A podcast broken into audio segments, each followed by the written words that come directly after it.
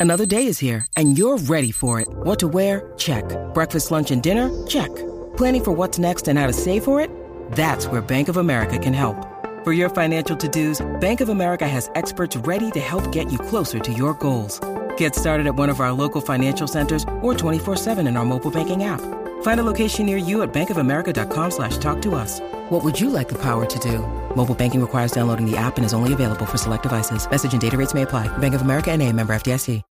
When you need mealtime inspiration, it's worth shopping Kroger, where you'll find over 30,000 mouthwatering choices that excite your inner foodie. And no matter what tasty choice you make, you'll enjoy our everyday low prices, plus extra ways to save, like digital coupons worth over $600 each week. You can also save up to $1 off per gallon at the pump with fuel points. More savings and more inspiring flavors make shopping Kroger worth it every time. Kroger, fresh for everyone. Fuel restrictions apply. Hello, adulting well listeners. This is Pepper, aka Joshua, aka Pepper, here to tell you about Anchor. So, we used to host our podcast on another service, and we had this show for maybe three or four years at this point. And we got some metrics and things, but we didn't have a lot to do with them. And we recently switched over to Anchor. And what's amazing about it is it has all the metrics for the show, so you can see you know how many downloads you get and things like that but it, it also lets you engage with the audience uh, in ways that our old service couldn't. So for instance we can have polls we can ask listeners to uh, leave us messages and questions and things like that and we can uh, put them on the air super easily and answer those questions.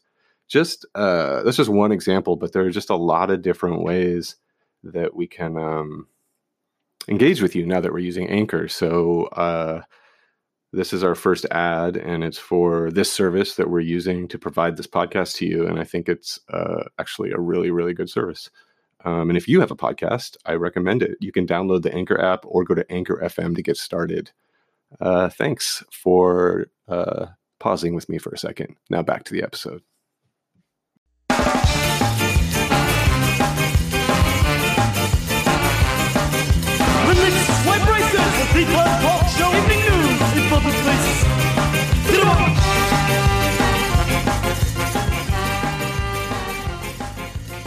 hello and welcome to the adulting well podcast. I am your co-host joshua and i am joined as always by your co-host Kevin. And we have Daryle Lamont Jenkins on the show tonight, who, if you do not know who he is, I would highly recommend a lovely introduction via the Netflix documentary Alt Right Age of Rage. It is up now.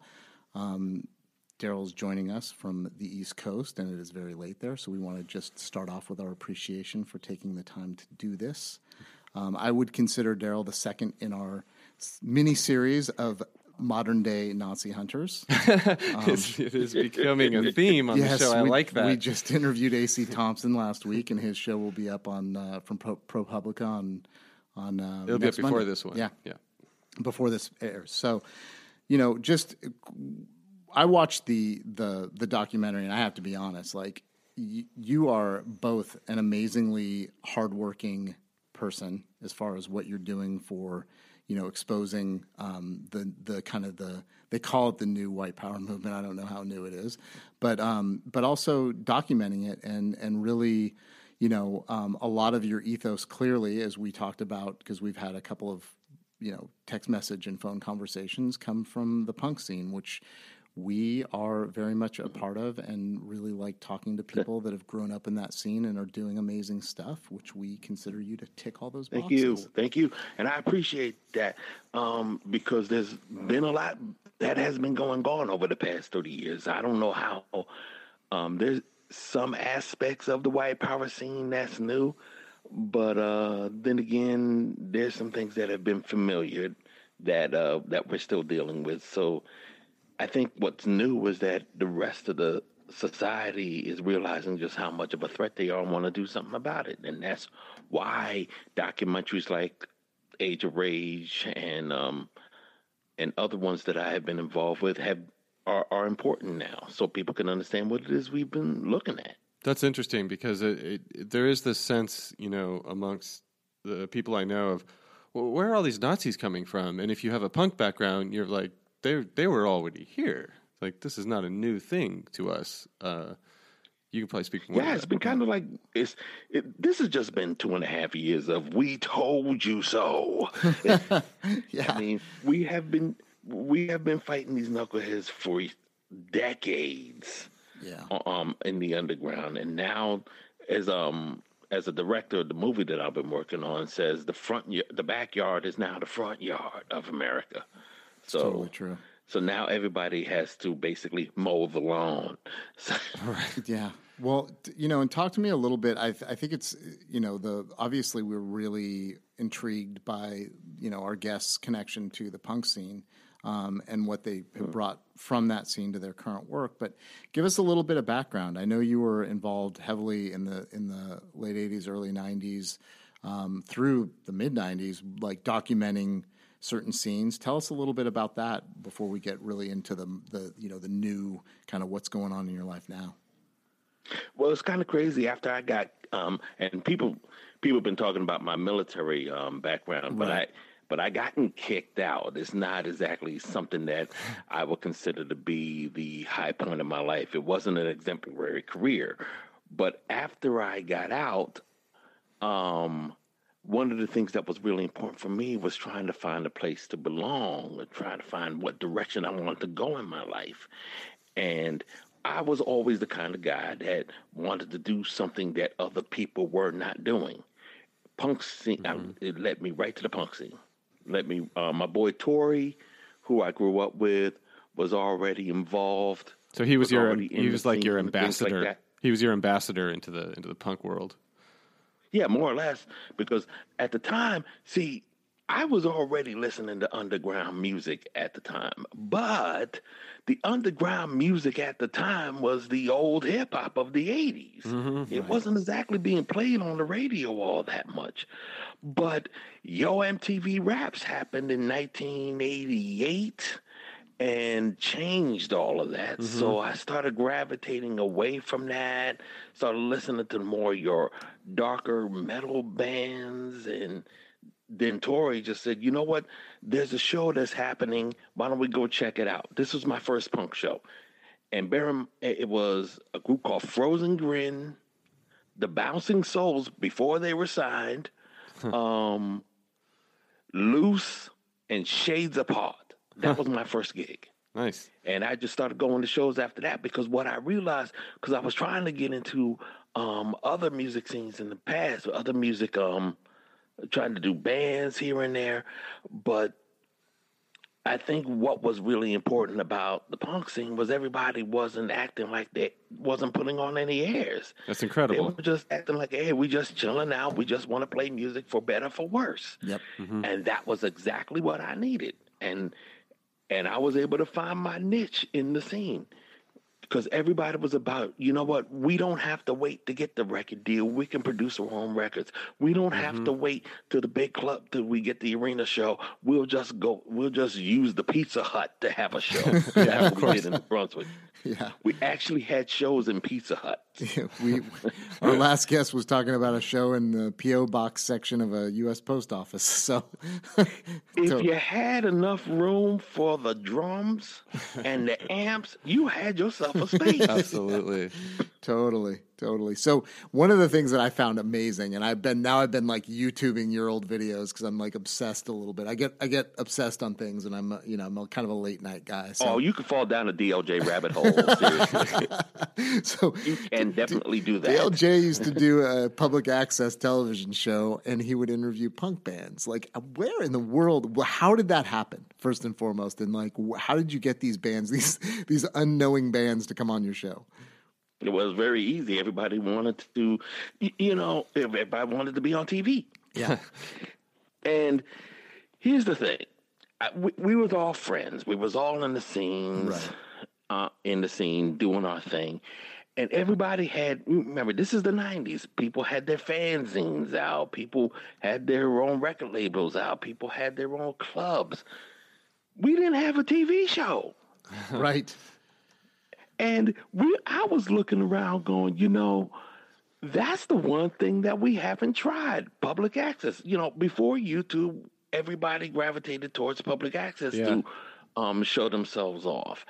And I was like, you know what? This is an untapped resource. Let me tap it. Why didn't we think of that? I have no idea. I'm so bummed. I'm right so now. j- I can't believe we didn't think of that. Not only that, but they didn't you guys call it Channel X? Yeah, the show. I mean, it was just out of the blue. It was uh, it was just me putting it together.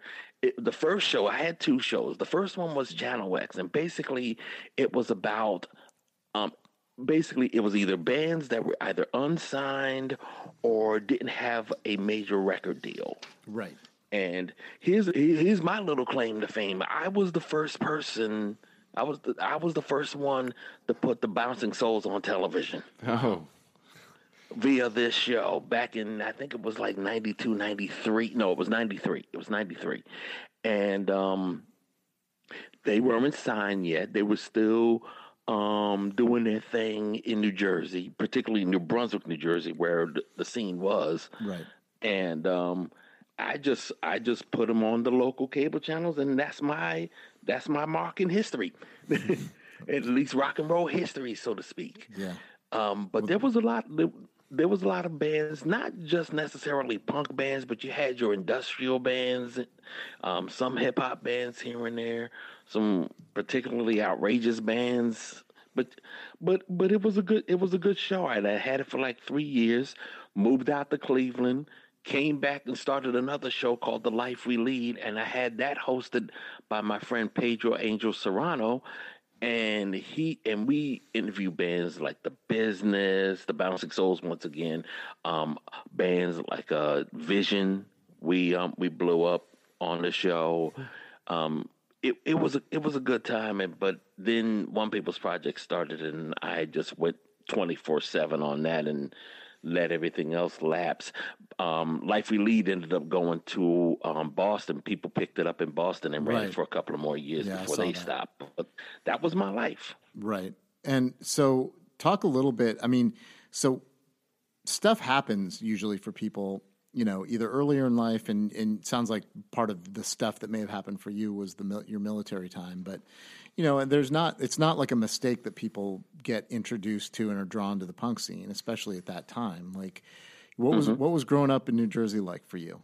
Like how like Well, you're talking about, you know, I am, I've always considered myself to be one of the lucky ones. I mean, I was a black man who didn't have a criminal record, um, didn't really want for anything because, um, we lived very middle class. We li- I lived in black suburbia.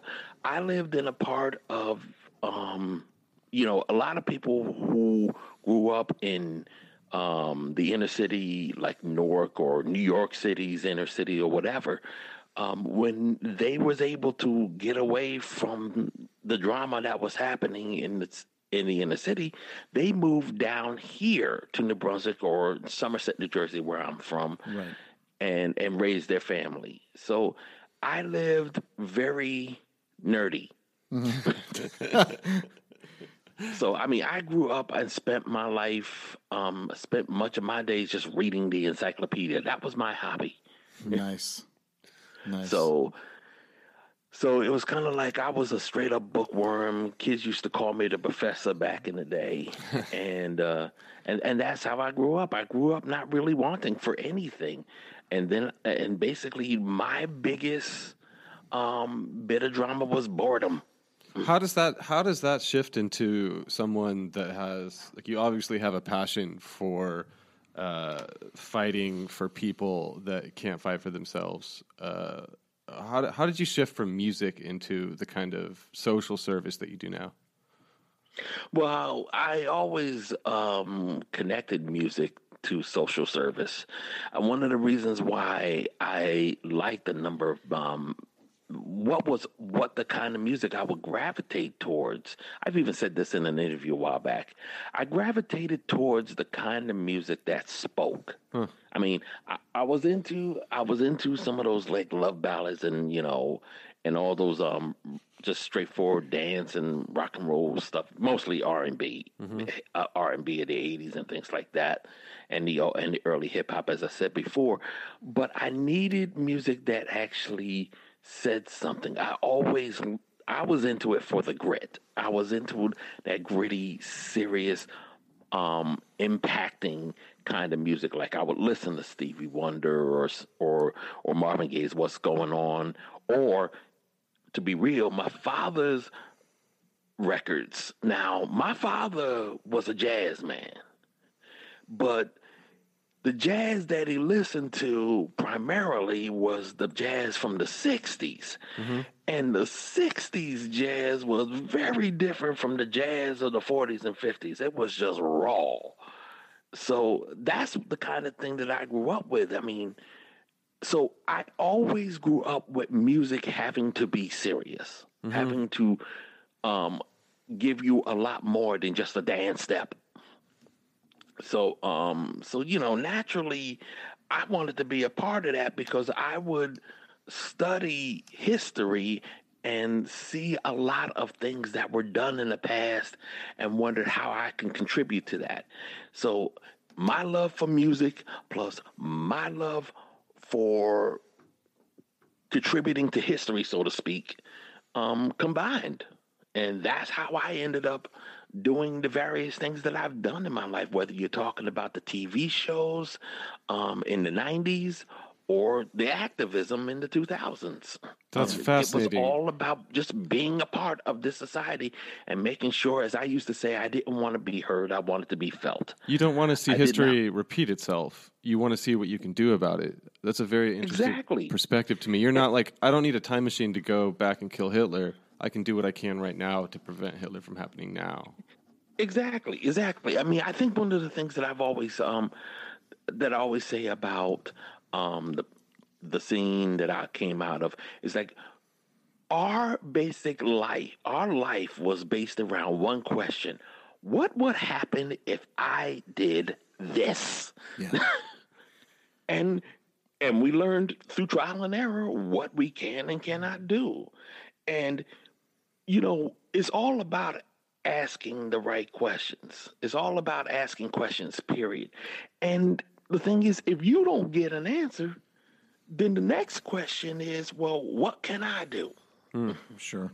So, I mean, I you know, I I I have a I have a long history of activism associated with the punk scene. I mean, both both of the bigger band tour bands that toured and did put out records that I was in were what people would consider political bands. I mean, we talked about animal rights, about you know equality, uh, you know, we worked with groups like ACT UP back in the day um, during the AIDS crisis. We, you know, there was a lot going on in, especially in Northern California at that time. But there was this pervasive sort of neo-Nazi uh, undertone as well, starting with you know shows at places like the Farm and the Mab in San Francisco, but also in our local scene up in Sonoma County. I mean, these guys would just show up and bully everybody until we got big enough to kick their asses. Quite honestly, and it, it, it, you know, I this is one of the things that comes up a lot. I mean, I truly believe that music and and um, art should be a catalyst for change. I think it should be a platform for people to speak their their truths, uh, whatever they may be. And maybe they don't agree with me all the time, but you know, I hear a lot of people, um, you know, complaining that artists are you know people in Hollywood or whoever should you know shut up and do their job. But you know, I mean, it's like what I, am a I'm I own a, a, merchandise company. So, but I like because I'm in San Francisco and we hire people that need a second chance here. My work is inherently political. Should I just shut up and do my job? Well, my job is hiring people that are out of prison. you know, like so. Yeah. I, you know, it's like it's like where does that you know where does that idea come from that that somehow art should be not you know not a uh, you know a, a, form of rebellion. I mean you know, and we can we can draw back to to ancestors in in all different cultures that used it as as a form of rebellion. Well, it comes from either a cowardice or a resentment of people who are trying to change things. I mean, we get that all the time. Sure. I mean, they want the musicians to shut up. They want the entertainers to shut up, or in case of Colin Kaepernick these days, the athletes to shut up. Um, mm-hmm. You try to tell the Nazis to shut up. All of a sudden, they have freedom of speech. right. Well, that's interesting too. Who like... actually do want to take your rights have freedom of speech that we must defend. Everyone else can go to hell. Yeah. Well, and I, I think that leads into an interesting, you know, sort of subject that I wanted to talk about because a lot of times when you get interviewed, whether it's on, you know, Maddow or, you know, on the radio, um, you know, people always want to put the byline there that, you know, Antifa leader, you know, and like associate you specifically with the, you know, because of the lack of understanding, especially in, in, in mainstream media, that they've sort of labeled people that are um, uh, anti-fascist as like a specific. There's like one group. There's there's now because of the age of like the 24 hour news cycle and the lack of uh, any attention span. You know, everybody is grouped into this one group, and one of the things that I have gotten into kind of bigger arguments about. Um, uh, especially online, which we talk about. And I'm a little, I get a little embarrassed because I get really upset. But, um, you know, because you can't fight trolls. I mean, there's no winning. Is this idea, this false equivalency thing, and people saying, well, you know, these guys are violent too, and uh, you know, but and I always say, Ugh. well, self defense is not actually, it's not. You're not perpetrating violence. Daryle put it great in the documentary. He yeah. said they picked a fight. Let's fight. So, I mean, just talk to me a little bit about it, your view on it, because my understanding, just in, in reading and watching your interviews, and I'm a, you know, I like to sort of absorb everything about our guests, is that like that's a last resort for you, and just talk about that a little bit. Well, it's funny about that because, um, per the documentary, there was a a larger point I was trying to expand on whenever um, I had said that, but it didn't come out the right way. Um, basically, when you think about how things blew up when Trump first started and all the fights started happening at their rallies, it was af- it was for like six months. The Trump supporters were attacking. Mm-hmm. Um, people who were protesting the rally mm-hmm. with Trump cheering them on. We all know that. Yep. It wasn't until March of 2016 in Chicago that people said, you know what, we're going to start swinging back. Right. And that was all of a sudden because we allow, and let's be real, we do do this, because we allow the right to flip a script and mm. gaslight everybody mm-hmm. all the time. all the other things that had happened six months prior it was just totally forgotten, including the two brothers that beat up a homeless guy in Boston in the name of Trump. Right.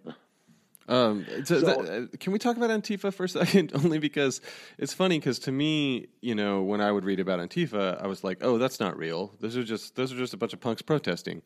And then mm-hmm. Kevin, my co-host here, was the first person I ever heard like say, "Oh, Antifa as a group, seriously." And I thought, to me, it just looked like when you know when the Gulf War happened and we were protesting in Portland like it, it right. didn't look any different than that to me, and I thought that it was so funny that the right thought there was this organized group. But now, you know, I've watched the documentary and I've talked to you, Kevin. We've had lots of guests on, and I think I was wrong. It, there really is a, oh, yeah. an organized group. Well, th- th- there's some organization, but I would tell you it's more um, anti-fascism is an ideology. Yeah, really. Yeah. Okay. And I and and in um, and in public appearances, I make the point, um, and I said this actually in another documentary, that if you hate fascism, you're Antifa. Yeah. Plain and simple. I even say that Martin Luther King was Antifa.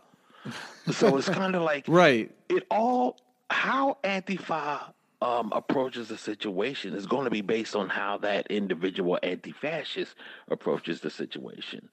Um, there's a lot of anti-fascists out there who you'll never see in the streets. I mean, they're simply studying and learning and trying to figure out ways to cut down the fascism that they see trying to grow in today's society.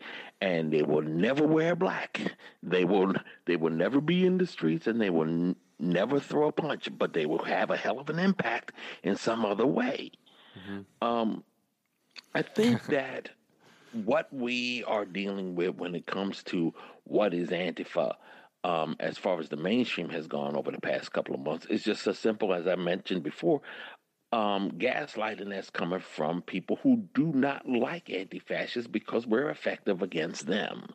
Okay. Um, it sounds like the answer to to what is Antifa is who gives a shit. There's Nazis. Let's go deal with them. Exactly. And that's bringing me to the other point. We are not the bad guys. right. They are. Right. No one likes a Nazi. No one likes a fascist. Somebody's going to fight them. somebody's going to keep them from growing. They're not, and they are the ones that we got to support. They're they're the ones whose freedom of speech we have to protect. Right, right. It's like it's like uh, Windows being broken by activists is this little tiny problem that America has, right? But but there's bigger problems, like you know, there's potholes, for instance, and then there's this, and then above that there's Nazis. it's not like an Well, even. well, so so one of, one of the things that's really hard to explain to people, and and this is because you see these like complete and total chaotic, like you know confrontations where people are throwing things at each other, and there's you know there's tear gas going on, and I know you got tear gassed. But there's there's nothing nice about being tear gassed ever. It fucking hurts. No, no, So- no, not at all. That was that was lousy that yeah, day. that's a terrible experience. There's no good way to get tear gassed. I don't care. It's a, it's terrible. But um, you know, and so people sort of take this is the representation of an entire uh, ideology, and the fact of the matter is, there's a lot of people that just show up for chaos, and there's a lot of anarchists involved. Um, the Black Bloc isn't something new to this new movement. I mean, I was doing animal rights protests in the late 80s and early 90s, and the Black Bloc would show up and lead people in another direction. All of a sudden, there'd be proper, property damage going on, you know? So they're not always involved with the specific group that's there for a specific reason. Are they on the side of anti fascism? Absolutely. But are they necessarily part of a more organized protest? No, their entire point is that they're anarchists you know and Right. so I, I think it's you know it's really hard to draw that nuance it's there's not so much nuance on if you're a racist and you want to destroy other races and put them in their own you know country whatever it is i don't i mean i don't even the, the insanity of the, all the ideas on the on the the, the ideas never happen. It's just No. the rhetoric gets people Yeah. killed. That's so, and that's the problem. And- Exactly. And, so there's there's not a lot of nuance there. Basically, if you are a supporter of white separatism, white nationalism, you know, straight up racism, whatever you want to call it, and the new candy coated term, the alt right, and you know, we'll talk about you know Richard Spencer and your interactions with him in a minute, but mm-hmm. you're basically there's you don't have to nuance that shit. It's you're, you're No. you're you want to fucking kill other people because of the color of their skin. It's very simple. We understand. We get it. Now get the fuck out of our community. you know? Exactly. And that's all that's happening. I mean, and you don't even have to say you want to kill people. You could just be your mainstream and culture type that wants to um, promote them on the sly. And you're still going to be called out. Yep. Because you are a part of this, whether you're not saying so. If you want to play the I'm not a racist routine, BS, you are. And you're just trying to avoid getting into too much trouble. Yep. and and and I think that's one of the things that we are going to have to do if we're going to get um, past all the stuff that's going on in this political climate is that we have to ignore the gaslighting, and that's one of the reasons why you know the right hates Antifa because gaslighting don't work on us, and once you do that, then then everything that they are doing in this day and age becomes ineffective immediately. That's why they hate mm-hmm. Antifa. That's why they hated Black Lives Matter. That's especially why they hated Occupy, because those groups, those or those movements, ignored them. Ignored all their whining and continued to just push forward regardless of how they felt about it. Yeah, that's a, I think And that's we really were important point. effective Well, and, and because of Black Lives Matter, because of Black Lives Matter, you start seeing cops going to jail. Because of Occupy, we now have a very robust fight for 15. You know, Yeah. and now because of Antifa, we see a lot of uh, neo Nazis within government getting called out. Steve King, for example, that took a long while. yeah, I mean, going after it's Steve King. unbelievable that he's actually still in office and has been. Um, He won't be in two years. He won't no, be next year. no, he won't. That's be. it. It's over He's, finally. he- he's done. what But are are these guys like? My daddy didn't go to Germany and fight Nazis, so you could fight Nazis. I, you know, I, who knows, Is man? I, you know, I like, I, whatever. I mean, there, Let me there- tell you something. Let me tell you something. The guy who started the modern day white supremacist um, movement was Willis Carto, and he fought in World War II. It's crazy. Okay, It doesn't make any sense. It's crazy. and he's buried in Arlington. Ugh. Well, you know, goes to show that the uh, the racist roots of this country run very deep. you know, um, so So, what do you like to do for fun? we can lighten this up a little bit. I, you know, one thing I do, I definitely want to get into talking a little bit about um, about uh, your interactions with uh, with you know with Richard Spencer because he's been such a he's been such a uh, he's been in the spotlight, obviously. Um, you know, and he's he's like the the slick, well educated version of you know your everyday like you know low intellect racist. Um, but he, he definitely has done. Uh, he's he's he's you know he's been a, a, a, a pretty you know uh, like you know he's been a pretty obvious kind of target. Ever since he's been punched, he's got that look of fear in his eyes. You know, he just always looks a little since- scared.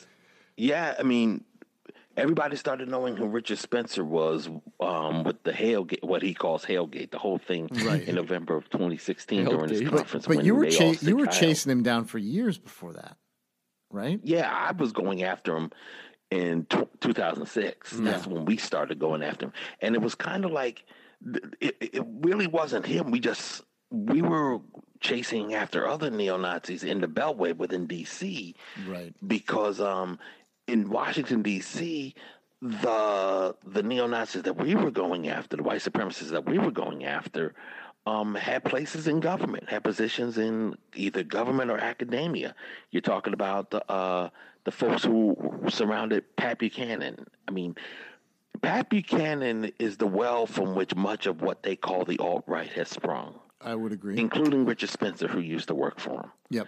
you know and we were we were going after one particular group and it turned out to be a group that spencer had organized had started. And then from there there was other groups and he was raising money for ron paul. I'm talking millions for ron paul. Um, he was rubbing elbows with a lot of your more mainstream conservatives in DC, and he was he was an up and comer. And then we started talking about him and took all of that away from him. As I said in the documentary, he was on his way to becoming a Senator Spencer, a Congressman Spencer. Mm-hmm. Um, what I didn't say in the documentary, but I say a lot now, is that we got to Richard Spencer and was able to cut him down. But we did not notice his friend Stephen Miller. Hmm. Interesting. Mm-hmm. And Stephen Miller's in the White House, Yes, he is. advising Trump. So, you know, you've confronted him and others, kind of many others, in person repeatedly. Yeah, but I got to ask, and you know, this is the same thing I talked to AC about last week. Is is how do you wash that energy off yourself when you get home? Because it is, it's fucking ugly, keep it- man. right? Well, I think with me, you keep. I just keep it in the forefront of the mind that they don't have this. Right. That the biggest fear that they have is someone getting in their face, and that's exactly what I'm doing. I just keep my cool. Don't get ticked off because I just I just cause them all kinds of grief. I, I, I take the piss out of them as much as I can while I'm um as you see in the video me going back and forth with them, and that's and and that whole day I was messing with a bunch of them. That was at the that was at the Republican convention in 2016. And I was just spending the whole time on public square, just chasing every neo-Nazi I found around, and uh, it, it was, I was just like a kid in a playground, more or less. That's a great attitude. the thing Yeah, that I- annoyed me, the thing that annoyed me is that it was one of the, it was one of the few times that I saw so few people on our side coming out to protest, and I was wondering why was there like only like 500 of us out there that whole week as opposed to philly a couple of um, weeks later where there was like 5000 Yeah. That's a good question. what question. scared us away I don't know. i mean basic i mean that was the if anything that was the most frustrating thing about the whole whole um the whole week. Well, And uh, I was I was in New York during the Republican Republican convention that when they had it there. I was organizing that in And that 2004. Fucking nuts, man! I mean, there was so many people out there protesting. So, I mean, it was crazy. And I saw people from out here. Like I was out there on business, and I'm like, "Good timing, let's go." You know, so I went out to a bunch of the protests, marched, ran around, got chased. You know, all the all the fun stuff that happens when when you speak truth to power. And uh, but I saw people I knew from out here like hanging out. We talked about Ben Sari earlier. He was there. You know, I, it's, it was it was so many people. Where were they last year? Yeah. And it was just it was just so weird that Cleveland had so few people. I think Especially that Cleveland. when you had a whole bunch of people saying that they were going to open carry, which they did, Mm-hmm. um, when you had so many people saying they were going to do that, I think that might have kept people away. But I don't think they're going to do that next time. Right. Not next time. Next time we're talking. Um, I believe the Democratic convention is going to be in Milwaukee. Yep. And I heard that the Republican convention is Miami. So, so we're gonna be so you know, people coming out. What do you think uh, as far as security they're going to be doing with with you know Trump seeking reelection? It's going to be the typical stuff. It's going to be it, nothing's going to change. I mean, they're going to keep us away from the stadium and all that. Right. Um, it's going to it's going to be interesting since um, it's um, stakes are high. Stakes are higher because they do not want him to have a second term. It's bad enough that he is um, right now. The trajectory is that he's even going to be around to be nominated. Um, we thought that we was going to be able to get rid of him before um, before uh, the next election started taking um, the next campaign started getting into gear. Well, he started Um, campaigning we the day probably after still he can, the White House. but Right. Do but you? I'm worried are- about 2016, 2020. I mean, what would you say to people that are are just losing hope? That are so frustrated and just seeing you know more terrible things every day. They see them on the news. They they've been to the protests and nothing's changing. What would you say to those people? we got this. We still got. hey, th- th- that's the that's the slogan. I mean, look, the fact that they have to after Charlottesville, we had them on the run. Mm-hmm. The moment the moment you start really causing America to panic, you're in trouble. Yeah. So it's only a matter of time before we correct ourselves to the point that we can do something about this, but we will do something about this. That's why the midterms happened the way they did. Mm-hmm. That's why you see the demographics of your elected officials shift dramatically over the past two years mm-hmm. Um, people and once we get once we get full control back once we're able to just um, take all of this away from all the bad people we're going to salt the earth so that they never come back again Gosh, that's great to hear. Man, can we, can you and I start a podcast where people call in with their problems and you, ju- and you just say, "We, got, got this." made, Hello, made me feel so Got This good. by Daryle. yeah. So uh, you know, I, I think that there's a, a really really strong connection, and I'm I'm glad to get a laugh too because this, this I think Yeah. about this stuff all the time, and it's you got i mean you, you got to keep your you got to keep your head up i mean Well- it's, it's just all about they have to remember that they're not on this planet by themselves Right. and we're the ones that remind them Yep. we're the ones that make sure because everything they do is something no one asked them to do Right, right, right. and true. this is ours Yeah, mm-hmm. we got we just simply have to we just simply have to take america back yeah. I mean, your your your level of positivity, even in the documentary, dealing with these guys is just.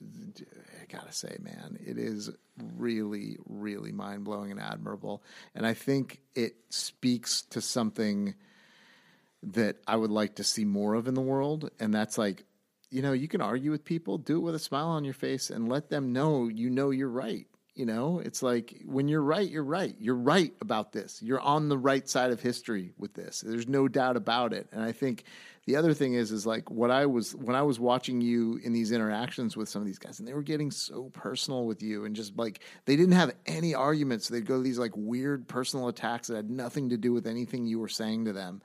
Because they're scared. It's like yes. it's like confronting the bully, right? What are they going to do when you actually kick their ass the first time? They get scared and they say Oh, some yeah. crazy stuff. Yeah, it, it's so funny. I get called fat more than I get called black. fat is their N word to me. They're not. They're they're never funny. Like they're never funny. Like the right is never, Never. funny. Like they're they're coming. Their best comics or their worst comics. They're just not funny. They're not. That's yeah, why I, they mean, get. I always tell, I always tell them, look, yeah, I'm I, I'm fat, but this is 350 pounds of fuck you. Well, that, I think that's why they get so mad at Hollywood because they like their stars are like Ted Nugent. You know what I mean? Like, Oh, it's- if that's- that's, all that's you awful, got, you're going to be pissed, I man. know. I, I always like wonder about those hey, guys. hey, they got Tom Selleck. Yeah. Okay. I mean, he has a TV show. he does. They have that one Baldwin guy, the one Baldwin brother. the brother. one Baldwin, Yeah. The anti-Baldwin. Yeah, um, I know it's hard to think of people, right? I hear Bo Derek is a little right wing. I mean, Yeah. you know, she's cute. But that's the thing is that who they do have is is these really powerful white dudes in power. Yeah. You know, so it's Yeah, I re- yeah, good point. I remember there was a bumper sticker that was out years ago. It says, "Yeah, the media is as liberal as the corp as the conservatives that run it." yeah, exactly, exactly. the liberal media. Dude, Fuck this shit. So what? What? Uh, I'm, I'm going to go back to Josh. What do you? What do you do for fun? What's your? What's your sort of? What's your getaway from this? Like, what do you do? Man, I mean, I'm older now, so I don't go to a lot of shows Yeah. anymore. I mean, the last show I went to that I really enjoyed was um, Dave Franklin from the band Vision had passed away uh, Yeah. last year or two years ago. Um, no, it was last year, and there was a huge show in tribute for tribute to him, and there was just like a whole bunch of bands, and it was like people um, from back in the day. We was just reconnecting, and I realized that the old skinheads that I used to roll with back in the day decided to just grow all of their hair out, including their facial hair, and you didn't recognize them anymore. um, it was just like it was like there was um and and it was a real good show but for the most part now is you know i i'm all about game of thrones and doctor who Oh yeah. right. Yeah, yeah, yeah. Me too, man. so and, and and superhero and superhero movies like Yeah. you would not believe because i've waited 30 years to see how they would do this Yeah, with all the with all the special effects and the yeah, i am a fan of cgi yeah, me too. I love all the new Marvel stuff. I love the stuff on Netflix. Even I'm I'm super into it. I'm I, I like I watched all the Punisher stuff. The new I I marathon watched the Punisher stuff, and, and it's one show Oh, my yeah, wife ma- isn't um, that into, so I, I had to do it late at night. All right. Well, it's weird because n- now I have it because it's funny because I have um through the movies I have like all these crazy connections to all the Marvel stuff and s and to some degree DC stuff because um Netflix. one of the people who produced the um m- movie is actually in the first season of The Punisher. Um, Mike Colter, Luke Cage, is playing me in said movie. what? Jamie Bell, who was the thing in the fan, in the last Fantastic Four movie, is in this movie. So awesome. Hey, I've got a little experiment I'd like to try. What's that? Since we've got I've got both of you here. Yes. All right. I wore blackface in high school.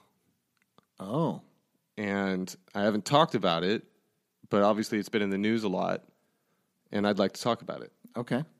Fair we enough. go for it. Um, So gi- give us some circumstances here.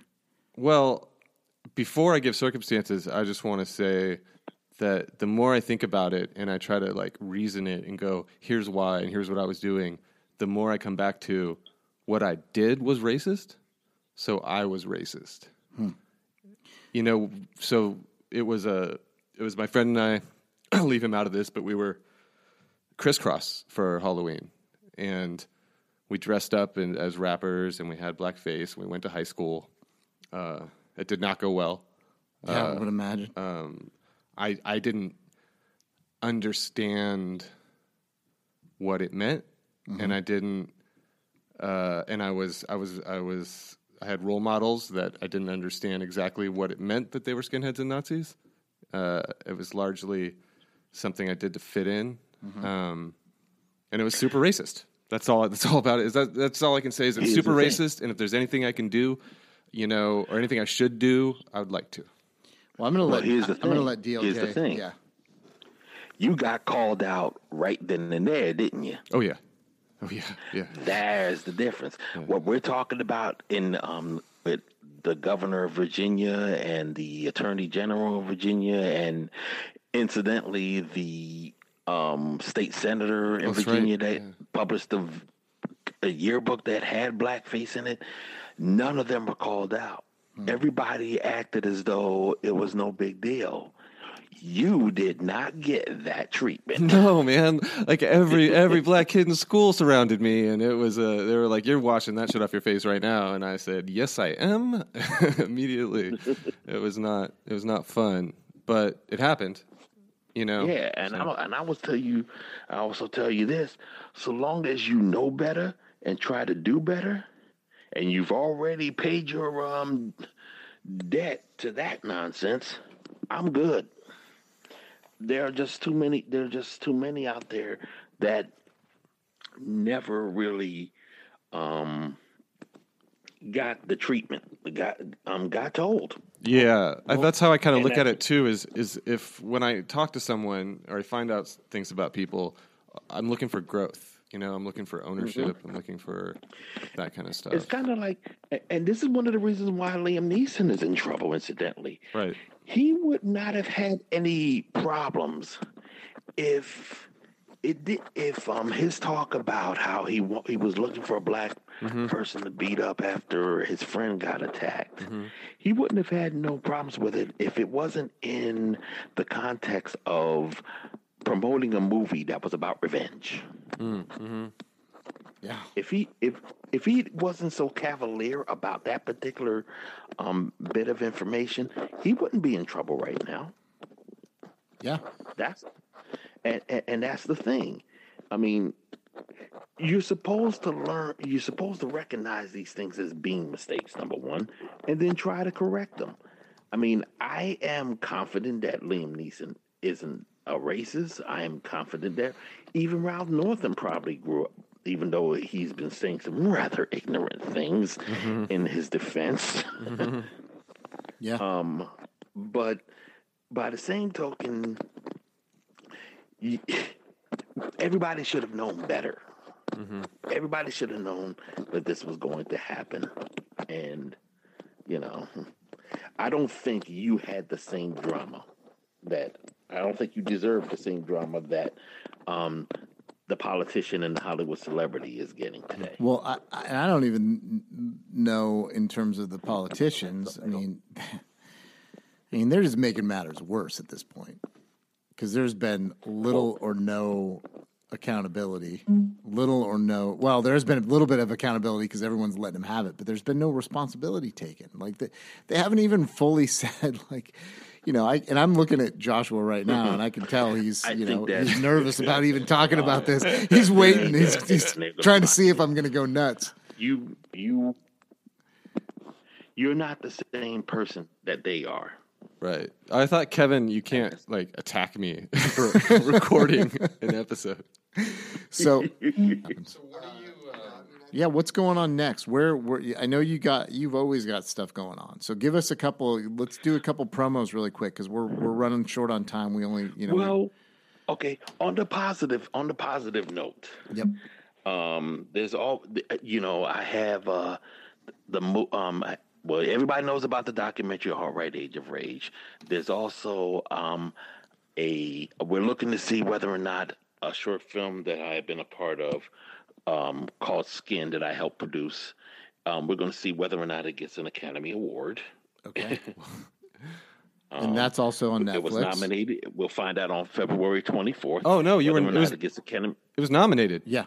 Oh, it's fantastic. So and it's, Yeah, on- it's also on Netflix. it's Netflix. actually been nominated. It's Right. actually been nominated, and it's going to be um, in the short film live action category. We will not see it on television. We found out today. Um, Oh, right. But but it'll be it, if we get if we win it, I'll be a Academy Academy a nominated Academy Award winning anti-fascist. So I, I, I, I like Imagine that. that. So if we did episode so titles, then- I would title this episode Academy Award winning anti fascist for sure. yes, I, I'm definitely going to start putting that on on my business cards. Oh my god. Oh man, that sounds great. There's also there's also um, the major film um, that's also called Skin. Now that is based on a documentary um, from a few years back called "Erasing Hate." It was a neo-Nazi that was trying to get out of the uh, get out of the hate scene, and um, and I was one of the people that was responsible for um, getting him out. Like I said before, Jamie Bell is um, is playing Brian Bryon Widner.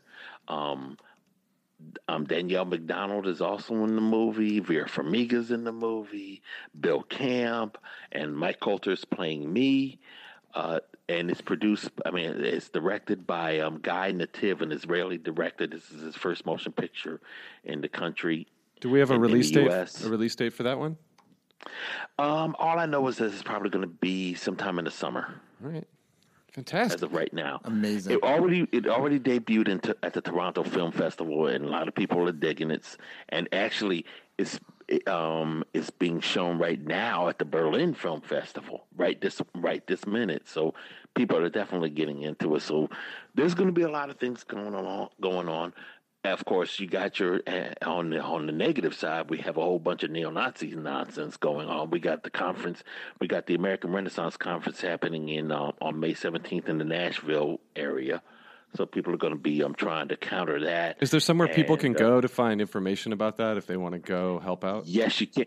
Yeah, um, we do have a little bit of information about um, a lot of things coming up on um, on our website, idavox.com. Um, that's our news line. Just look at our sidebar, and we have we have a little bit of information there. And um, of course, there is also onepeoplesproject.com.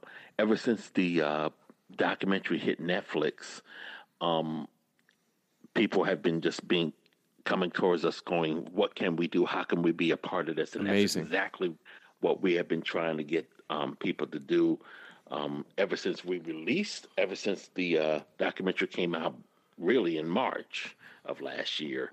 Um, but it hit but it hit Netflix in February. So I mean, uh, two week a week or so ago. So now everybody's just like, how can we um, get in on this? Oh, it's fantastic! Everyone should watch it. Kevin and I both saw it. Uh, we were talking about it earlier. It's it's it's a great thing. It wasn't what I ex- was expecting, and it was uh, it was it was awesome. I was really glad there wasn't a both sides Me too.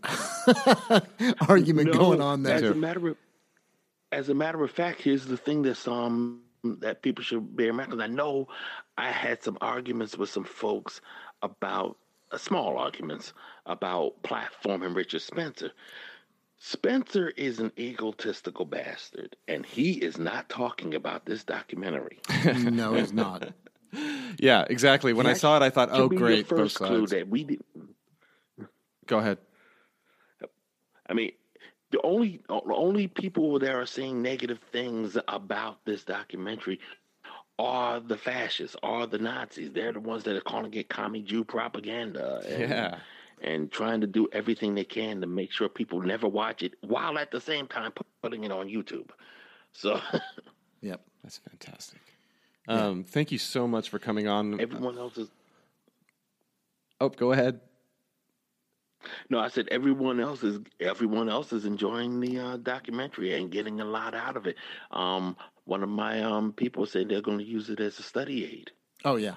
That's exactly what I've been looking for people to do. Yep, as it should be. And uh, you know, people whether they agree with what they think the narrative is on the anti-fascist movement or not, if you don't like racists, if you don't want them invading your communities uh, and doing so in ways that are extremely uh, underground, um, because they're going to hide again.